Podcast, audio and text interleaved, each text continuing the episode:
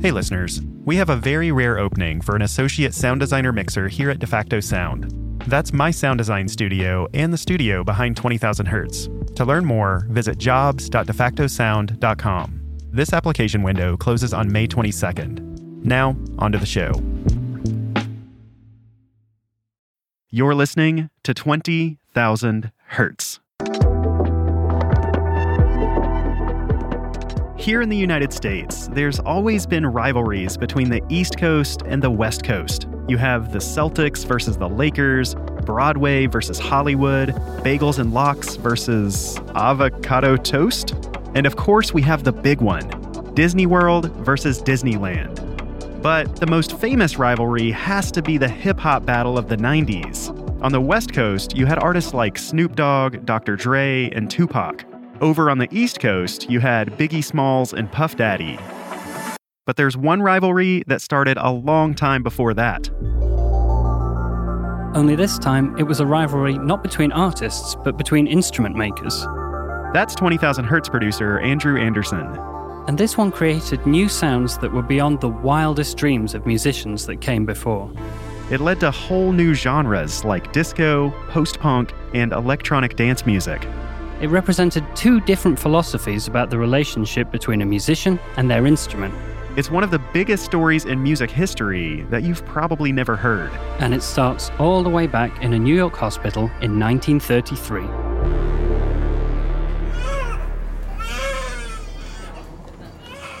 On May 23, 1933, a baby is born in Queens, New York City. His parents call him Robert, but he'll be known to everyone as Bob. Four years later, and almost 2,500 miles away in Los Angeles, another baby is born. His parents name him Donald, but that quickly gets shortened to Don. Both boys show an early interest in engineering. While still at school, Bob builds his own musical instruments, like simple electronic organs, from plans he finds in magazines.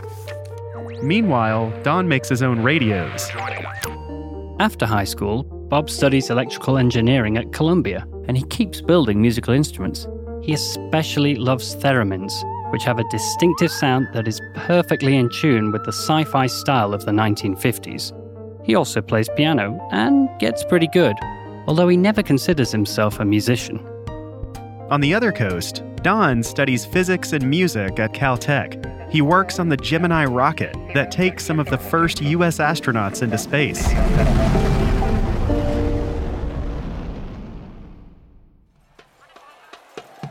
After college, Don finds himself at the heart of the counterculture movement in California. He hangs out with poets, musicians, he even grows his hair long and wears a big, bushy mustache. Meanwhile, on the East Coast, far from the free love of California, Bob's life is following a more traditional path. He starts a business building theremins, and before long, he's one of the biggest suppliers in the US. But then Bob gets interested in a new technology synthesizers. Prior to the mid 1960s, electronic music wasn't nearly as codified as it is today. That's music journalist and synth historian Ryan Gaston. The tools and techniques were not at all standardized, and there weren't just instruments that you could go to a shop and buy. At the time, electronic music was very much do it yourself experimental musicians were using repurposed scientific test equipment. So, stuff left over from World War II, like tape recorders, oscillators, and test tone generators, kind of misusing those for musical purposes. There was one commercially built synthesizer out there, but it wasn't exactly portable one of the only other notable historical devices was the RCA synthesizer, which is a kind of room sized contraption that uses punch cards. Before magnetic tape came along, a lot of computers were programmed using punch cards. These were literally cards with holes punched in them, which told the computer how to behave using the binary language of ones and zeros. If there was a hole punched in the card, that was a one. If there was no hole, and that was a zero. By stacking hundreds or even thousands of these cards together, you could create a computer program, or in this case, write a piece of music. Here's a tune created with punch cards that was recorded on that giant RCA synthesizer. It's a Bach piece called The Well Tempered Clavier.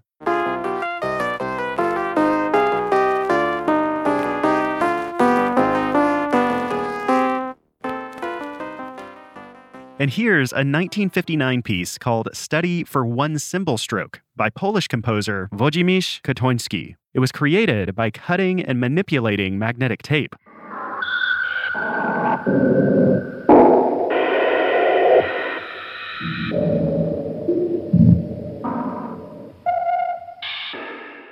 But whichever method you used, it just took a really long time. It's definitely not an immediate process. It takes a lot of work to go from the point of having a musical idea to actually hearing it realized. Sometimes days or weeks of work just to get a few seconds of music. For musicians and composers, this was pretty frustrating. But then Bob had a chance meeting that changed everything. Basically, Bob and Herb Deutsch, who was an experimental electronic musician, met by happenstance at a conference. They started talking about creating an electronic instrument that musicians could actually play. Bob was inspired, and before long, he came up with a solution. The most revolutionary concept was introducing this idea of control voltage. Control voltage is a small electrical signal that changes how electronic components in a circuit behave. People were suddenly able to program the way the synthesizer should behave and hear the result immediately. For example, you could use control voltage to change the pitch of a note. And the change was instant. You didn't have to cut up tape or learn how to program a computer the size of a building. You could play his synthesizer just like a piano. The difference between making a plan and taking days to realize it and making a plan and immediately hearing the result for a musician is a huge deal. Musicians could suddenly make much more intuitive decisions and could hear the results of their decisions right off the bat. Soon enough, Bob's prototype was ready, and in late 1964, he released the Moog synthesizer. That's right, the Bob Moog, legendary synth pioneer.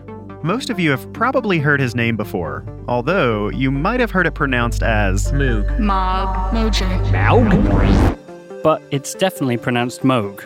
Trust us on this one. Anyway, regardless of how you pronounce his name, there's no denying that Moog's synth was brilliant. It had 12 keys, which meant that anyone familiar with Western music could play it. It responded to the performer instantly. It was small enough that it could fit into any recording studio. And best of all, it sounded amazing. The age Of synthesized music had arrived. But it wasn't just control voltage that made the Moog revolutionary, it was also its modular structure. The idea behind a modular synthesizer is that it's made out of several individual components that you could assemble into a singular instrument. There are basically three main types of modules. The first type is a module that makes sound, most commonly an oscillator, which produces a constant tone, or a noise source, which produces a white noise. Another category of modules are modules for processing sound. So these are things like filters, which can change the brightness of a sound, or amplifiers, which change the loudness of a sound. And the other type of module are control sources, which are just ways that you alter the behavior of an oscillator or a sound source or the sound processors over time.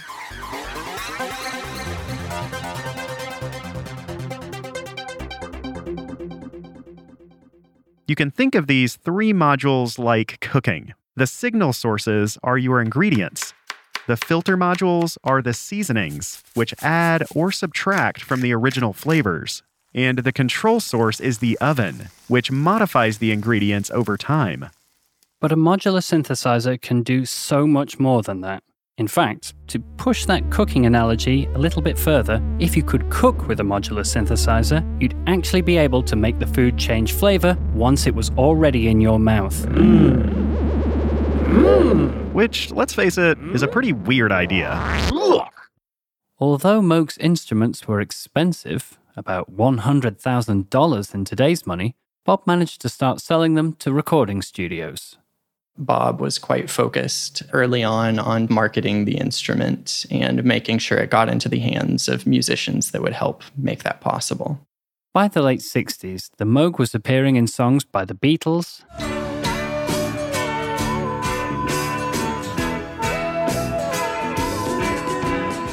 It was also being used by progressive rock bands like Emerson, Lake, and Palmer.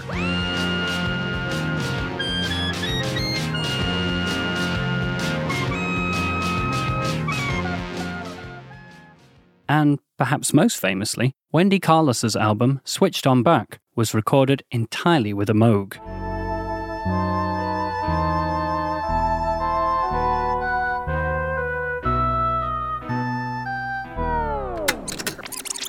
But while Bob was on the East Coast crafting the Moog synthesizer, Don was over on the West Coast working on his own invention. He was brought in to the San Francisco Tape Music Center originally to design an instrument. That's composer and academic David Rosenboom. And Don saw what they wanted, looked at what their design was, and said, That's not the way to do this. And he went away and he came back later with his own design, which was amazing. Like Bob, Don gave his own name to his first synthesizer. He called it the Buchla 100. Now, Don Buchla's name might not be as well known as Bob Moog's, but his reputation is legendary among electronic music nerds like me. And when you hear what his synths actually sound like, it's easy to understand why. They are totally unique. Here's one of the first compositions created with the Buchla 100. It's called Silver Apples of the Moon by Morton Subotnick.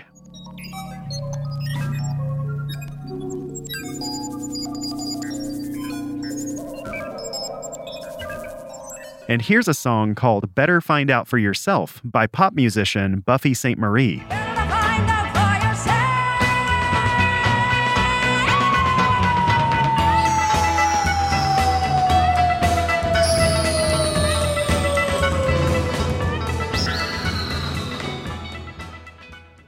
These far out sounds reflected Don's brilliance as an engineer. Don was one of the most virtuosic designers I ever met in my life. He could sit down, and once an idea was clear, he would draw out the circuits, and then he would have the printed circuit boards made. Most of the time, he didn't even make a prototype. And it was amazing how they would come back and then they would work. But with that brilliance came an intense personality.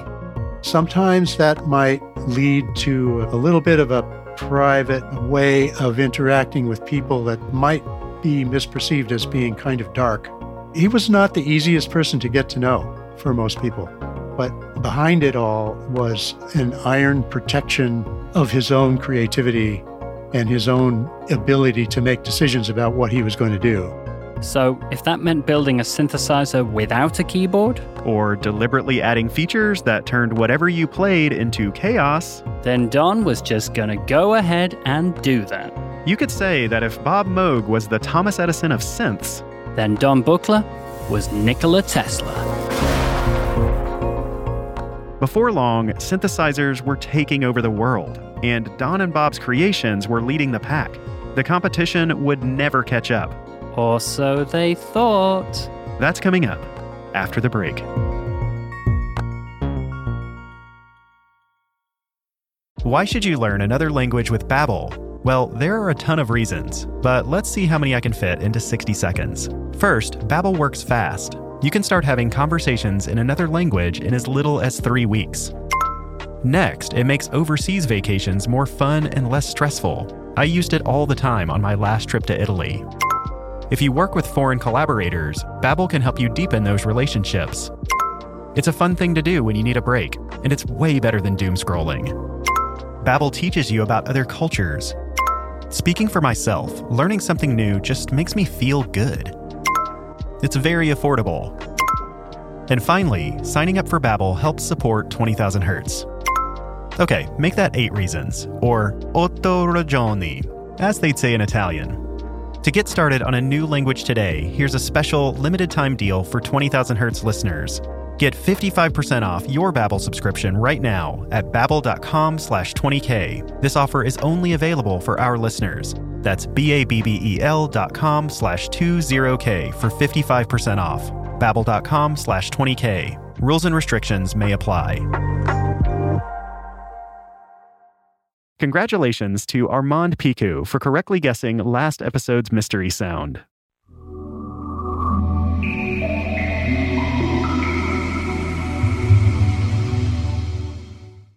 That's the sound of a Sega Dreamcast starting up.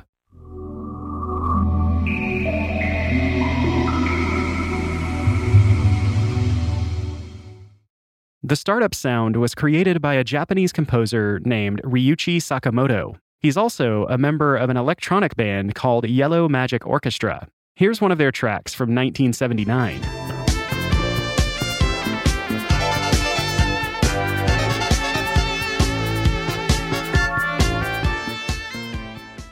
And here's this episode's mystery sound.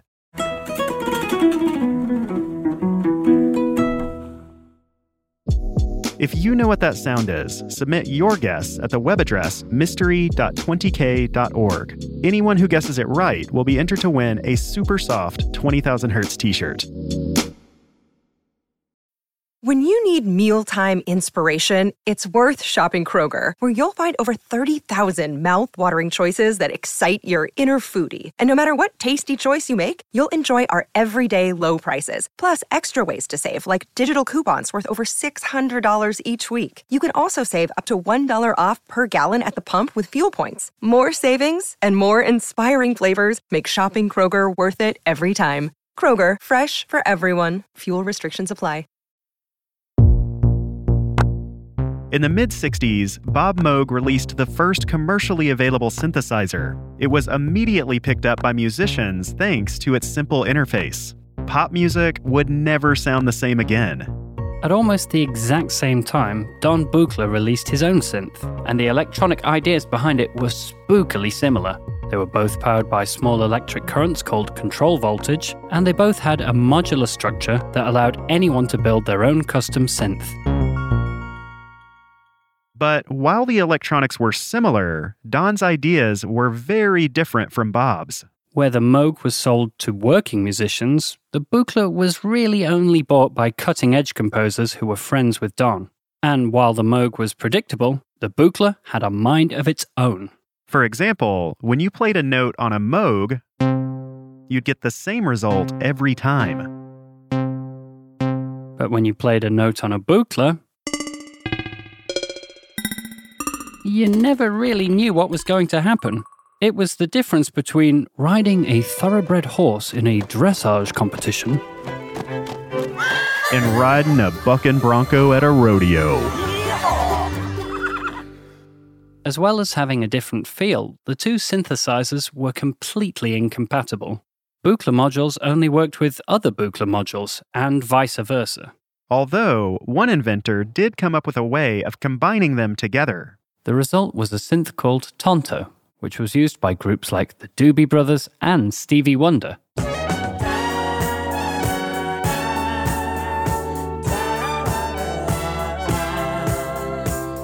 But thanks to all the complicated wiring, Tonto was enormous. So it was really only used by rich and famous musicians who could afford to rent it. Oh, and there's one other thing you have to know. Don Buchla didn't believe in keyboards he was not a lover of the black and white keyboard. In fact, in his earlier instruments, he thought that all you're doing if you use the black and white keyboards, you're making another form of organ. Instead, Buchla wanted to find new ways of interacting with his instruments. They had keyboard like things that were like arrays of metal touch plates that you could touch and interact with the instrument. They intentionally avoided references to familiar instruments or familiar interfaces because they were trying to figure out what types of interactions you could have with a machine. For example, the Buchla 100 came with 10 touch plates. The harder you pressed a plate, the more intense and expressive the sound became. But none of those 10 plates had a fixed pitch. You could tune them to whatever you wanted. The keyboard like interfaces on Buchla's instruments were made so that you would have to kind of define your own scales if you wanted to use it in that way. That meant it was really hard to play traditional Western music on a Buchla.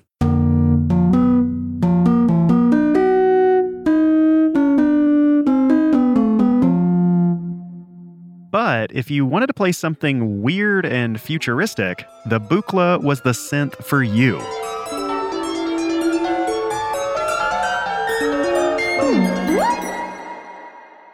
The fact is, Don never designed his synthesizers with pop music in mind. There really wasn't a lot of like iconic Buchla music the same way that there was for Moog music. It all remained very obscure. He wasn't necessarily trying to make machines that he thought everybody should use. He was really designing them for people who he really respected. So, for avant garde composers like David, they were the perfect tool. There's something about them that blurs the distinction of composition and performance. You almost don't know whether you should use the word instrument because clearly they're used in live performance and you'd say, well, they're an instrument. But they also have a sort of way of adapting to a huge range of compositional ideas. There are certain things you could do quickly, and then there's a deeper layer of engagement with the software, embedding your own compositional and interactive performance ideas inside the instrument. After their first models came out, both Don and Bob kept innovating. Bob created the first portable synth, the Mini Moog, released in 1970. Due to its small size and simple interface, it quickly became popular with bands like Pink Floyd.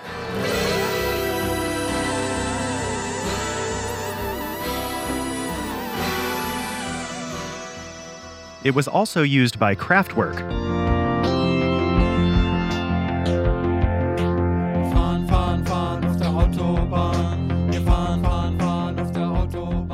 and it appeared on records by legendary funk band Parliament.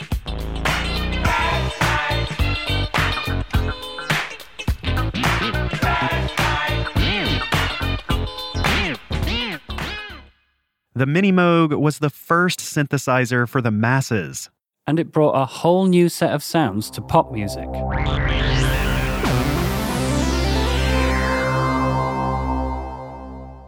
But while Bob's instruments were becoming more and more accessible, Don was going in a different direction.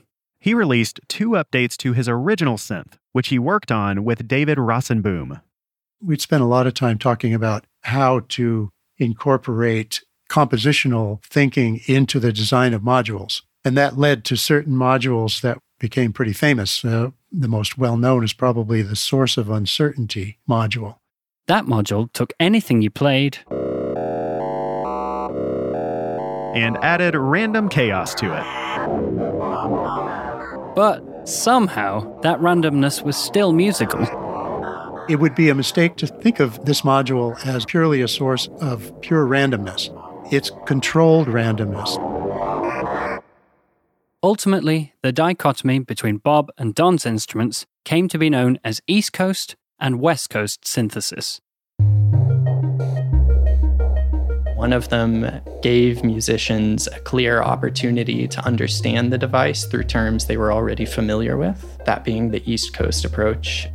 And the other, this West Coast approach, was more about putting musicians out in the middle of the musical wilderness and forcing them to find their own way. Pretty soon, the difference in philosophy turned into a rivalry between musicians. For some people, Bob's synthesizers were just too traditional. On the other hand, some musicians said that Don's unpredictable machines didn't make music, they just made noise. It was kinda like the 70s equivalent of Nike versus Adidas. Or Nintendo versus Sega. Genesis does. what Nintendo. But regardless of the rivalry, both men considered their early instruments a success. Both Moog and Buchla felt they had been successful with their inventions. With Moog, it's hard to debate. His invention caught on very quickly and was taken up by a lot of really amazing musicians and inspired a lot of other designers. Buchla, despite never really achieving great commercial success, felt more interested in continuing to iterate on his ideas. He was happy to just make a living and chug along inventing new things. By the mid 70s, the synthesizers designed by Bob were being heard by millions thanks to their use on pop records. And Don's instruments were adored by the avant garde composers he so admired. It was all going so well. But trouble wasn't far away.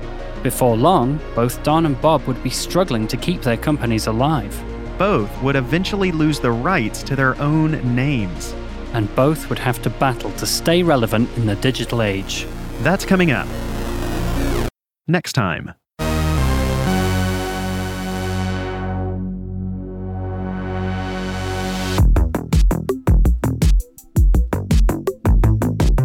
Twenty Thousand Hertz is produced out of the sound design studios of DeFacto Sound. This episode was written, produced, and reported by Andrew Anderson. It was story edited by Casey Emmerling. with help from Grace East. It was sound designed and mixed by Chad Walbrink. Colin DeVarney, and Jai Berger. with original music by Wesley Slover. Thanks to our guests, Ryan Gaston and David Rosenboom. You can find Ryan's deep dives into synthesizer history over at perfectcircuit.com. Meanwhile, some of David's albums recorded using Buchla synthesizers have recently been reissued. You can find those at blacktruffle.bandcamp.com. I'm Dallas Taylor. Thanks for listening.